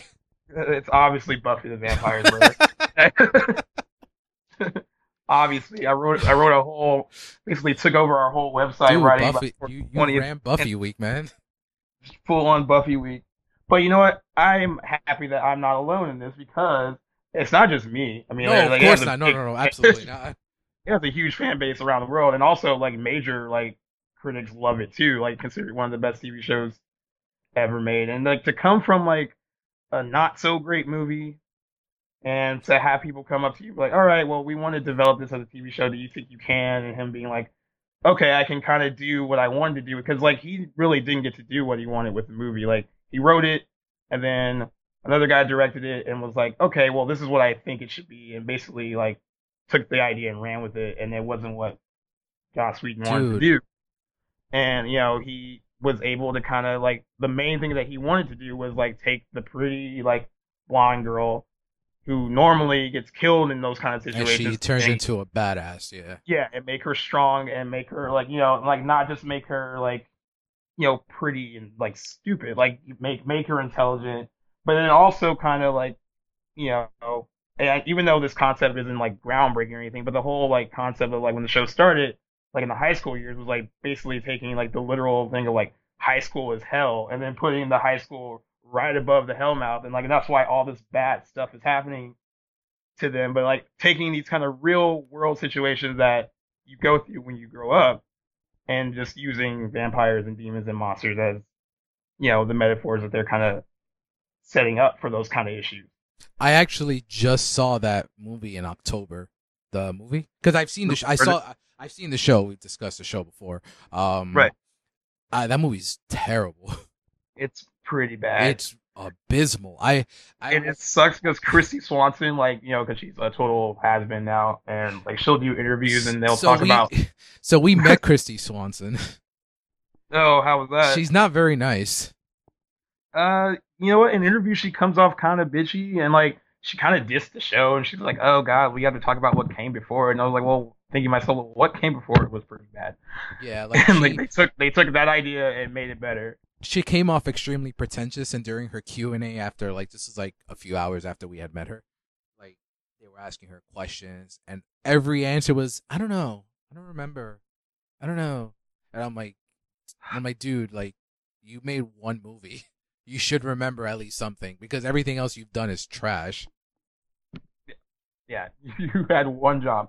So talk about this one thing you did. right? So I mean, I'm glad that the show came off because it brought. I saw that first before I saw the movie, and I was able to appreciate something good when it comes to like the actual Buffy character. So I'm with you Yeah. on that. And I'm just like, and I'm glad that he kind of like, you know, he he understood that there was humor in the movie, and like he knew how to make because that humor was something that he was trying to create. He was able to kind of use that a lot better on the show, like integrating it with the drama. So like, you know, even though like there are some really really funny episodes, you know, there has to be you have to like kind of have you have to raise the stakes a little bit for the characters, and like that's where a lot of the drama comes from, and that's Yeah. from like you know, that's from killing certain people off, and that's from like, you know, making the main love interest suddenly evil, so she has to find like she has to fight him now. Like there's a lot of stuff that they do as they grow up too. Like you kind of like grow up with them in a sense. Like it starts in high school, and then by the time it ends, like she's a woman, and they're all like kind of like, in their own different spots by the time the show ends Yeah, but they just kind of still take these adult situations. Like in high school, it was high school stuff, and as they grew older, it was like, you know, we have to deal with like, all right, I'm, you know, someone like Xander having to marry Anya, and then he becomes like unsure of that, and he becomes so unsure that you know, like all these like demons attack their wedding. Like it, it, it, sounds silly on paper, but it makes sense within the world of the show. yeah, absolutely. I mean, I still have to finish it. We've discussed this before, so and it's not on Netflix anymore. So I know, like I, they took it off like right after the 20th anniversary. thanks to you, I started rewatching it, and then when I started rewatching it, it got taken off, and I'm like, that's fantastic. You're like, thanks. Well, I Thanks. mean, doesn't hurt me too much because I, of course, I own. Of course you do. You probably have them on VHS, DVD, and all that I used, laser oh, disc. oh, I got rid of my VHS. I used to record it live though when it aired on my VH on my VCR, and I used to like pause the commercials so there would be no commercials on it. That's funny. No, I'm with you. I used to. That's how I used to record too. But then the DVDs came out, and I was like, I don't need VHS. tapes. Now I wish I would have kept them, but I was But- younger then, and didn't understand that And they then probably items. rounding up my top ten is um, you really have no idea, do you? No, I don't. That's good. Like the the suspense is real. So my top my number one, my top favorite show of all time is probably the greatest comedy of comedy of all time. And it's I Love Lucy. Oh, wait, oh, I guess I could. I didn't. If I thought hard enough, I probably could. Man, like before. man, like that that woman is not just a genius, man. That woman is like a goddess to comedy and television. Like she what she did for seven years, oh, almost ten years with the Lucy-Desi Comedy Hour is something things you can't touch. Like she her physical comedy, her timing, everything that she did on that show was phenomenal. And it's one of those things that like you'd think that the chemistry between her and her husband at the time, you know, a guy that barely could speak, you know, proper English would halter the show, but nah, they made fun of it. They brought it to light. Almost every episode she would make fun of his accent and it's like one of those like damn like she can she's she broke the she broke the fourth wall and she's like yo this guy can't speak english. We're gonna make fun of it. You can kind of see like any of their domestic issues being played out on screen, kind of. and i mean the whole um i don't know if i'm sure you knew this like in season two she was pregnant throughout the show. Right. and they brought that into a storyline on the show. And it's the highest i think the highest rated television show of all time Wow, that's, It's- I mean, that's probably one of the first. Was it probably one of the first to do that? it's yeah no, i mean there was i think it was it was the first show to do that i don't think at that time they would address something like that Yeah, they television. wouldn't address like yeah, and yeah. They just you know people just had kids and no one knew how. and they weren't they weren't allowed to say pregnant either right. So if you see that episode where she tells Ricky, she always says, "I'm going to have a baby." She doesn't say I'm pregnant. Throughout the whole been- time that she's pregnant, she says. Even the episode said it. Lucy, Lucy, the episode's called Lucy. Uh, Lucy is Enceinte. Doesn't even say Lucy is pregnant. Just go out of their way not to say it. So there's also like the chemistry between them and the Mertzes with Bill Frawley and Vivian Vance is just phenomenal. Like they those those those four you never think should be friends in real life because of the age difference, but those, that's family right there. Right. And then also we have our um classic moments, but like it's to me like those classic moments that you see on TV, like with the whole uh, her in the chocolate factory, her in the Great Vineyard, her with the Vitameatavegamin commercial. Those like, Yeah, that's classics. but like it's it's the episodes you don't know, like her going to the Brown Derby and like when they first get to California and then like she like drops a pie on Bill Holden, like everything everything on that season on season four when they go to LA is fan- in Hollywood is so good. So yeah, I I watch that show about four or five times a week. So that's why I was like, you know what? Maybe this Wow, show you, is are, you are a true fan. yeah, man. Like that's why I was like, I was thinking, I'm like, you know what? I love The Sopranos as my number one greatest show ever made, but in reality, I'm like, is it my favorite because I'm I watch I Love Lucy for breakfast.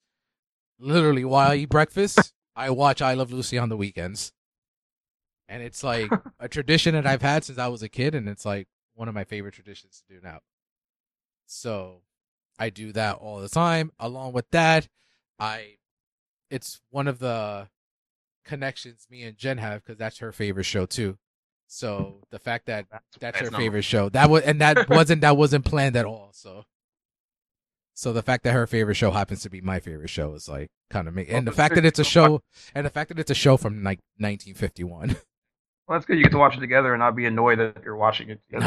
no, never, never that. you don't have to have that whole like, oh, like I have to watch this because you want to watch it. It's like, do I have to watch it? It's in black and white. What is this? Oh, I hate black and white episodes.